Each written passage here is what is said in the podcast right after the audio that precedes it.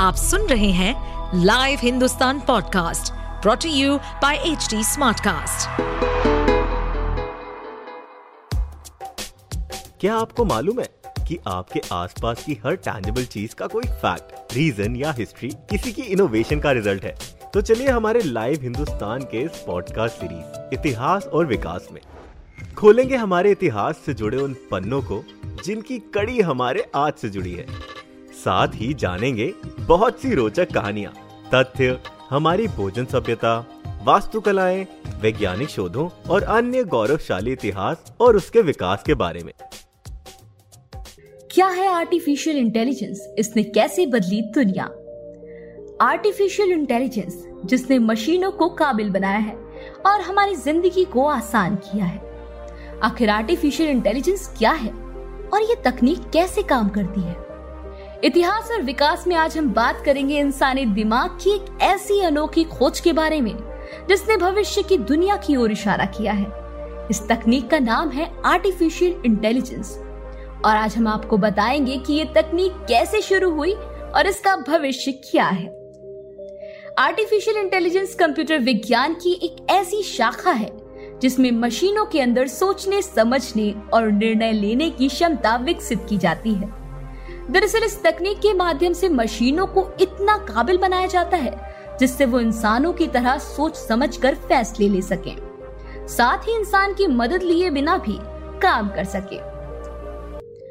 Artificial intelligence के बारे में दुनिया को सबसे पहले जॉन मैकार्थी ने बताया था। इसी वजह से उन्हें आर्टिफिशियल इंटेलिजेंस का जनक कहा जाता है। 1956 में वो डार्ट माउथ कॉलेज की एक कार्यशाला में शामिल हुए।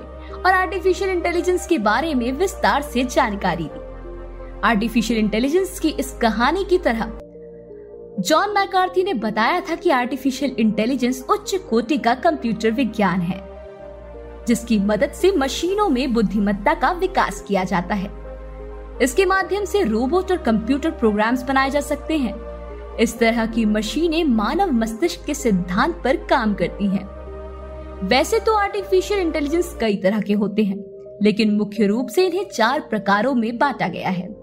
पहला प्योरली रिएक्टिव दूसरा लिमिटेड मेमोरी तीसरा ब्रेन थ्योरी और चौथा सेल्फ कॉन्शियस है। सबसे पहले हम प्योरली रिएक्टिव की बात करते हैं। ये आर्टिफिशियल इंटेलिजेंस पूरी तरह प्रतिक्रियात्मक होता है। इसका मतलब ये है कि क्रिया के जवाब में प्रतिक्रिया मिलती है। उदाहरण की बात करें तो सबसे पहले नाम डीप ब्लू चेस प्रोग्राम का नाम आता है। इसे आईबीएम ने डेवलप किया था। और इस प्रोग्राम में 1990 के दशक में गैरी कॉस्परोव को मात दे दी थी। अहम बात ये थी कि इस प्रोग्राम में कोई मेमोरी नहीं थी। मतलब ये कि डीप ब्लू चेस प्रोग्राम अपनी पिछली चालें याद नहीं रख सकता था। असल में ये प्रोग्राम अपने प्रतिद्वंदी की चाल समझकर जवाब देता था। यही इस आर्टिफिशियल इंटेलिजेंस की असली ताकत थी। अब नंबर आता है लिमिटेड मेमोरी आर्टिफिशियल इंटेलिजेंस का। इस कैटेगरी में ऐसी मशीनों को रखा जाता है, जिनमें थोड़ी मेमोरी होती है। इसका सबसे अच्छा उदाहरण सेल्फ ड्राइविंग कार है। ये अपने पुराने अनुभवों को याद रख सकती है और भविष्य में उसका इस्तेमाल कर सकती है। इनमें इमरजेंसी में ब्रेक लगाना और भीड़ भाड़ वाले इलाकों में संभल कर चलना आदि शामिल है। ऐसी मशीनें ज़रूरत पड़ने पर पुराना डेटा डिलीट करके नया डेटा स्टोर भी कर सकती है। अब हम आपको ब्रेन थ्योरी आर्टिफिशियल इंटेलिजेंस के बारे में बता रहे हैं। फ़िलहाल ये हाइपोथेटिकल कॉन्सेप्ट है, जो मानव मस्तिष्क के सिद्धांत पर आधारित है। इसमें सूचनाओं को समझने के लिए उन तर्कों का इस्तेमाल किया जाता है जो इंसानी दिमाग करता है। मतलब ये कि इस तरह की मशीनें इंसानों की तरह सोचने समझने और सूचनाएँ देने में सक्षम होंगी। फ़िलहाल ऐसी कोई मशीन नहीं बनी है।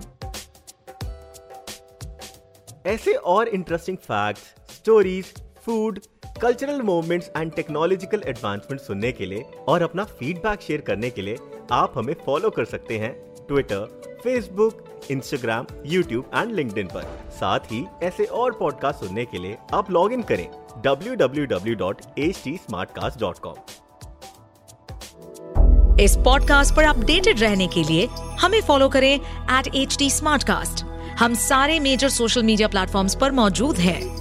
और और ऐसे पॉडकास्ट सुनने के लिए लॉग ऑन टू www.htsmartcast.com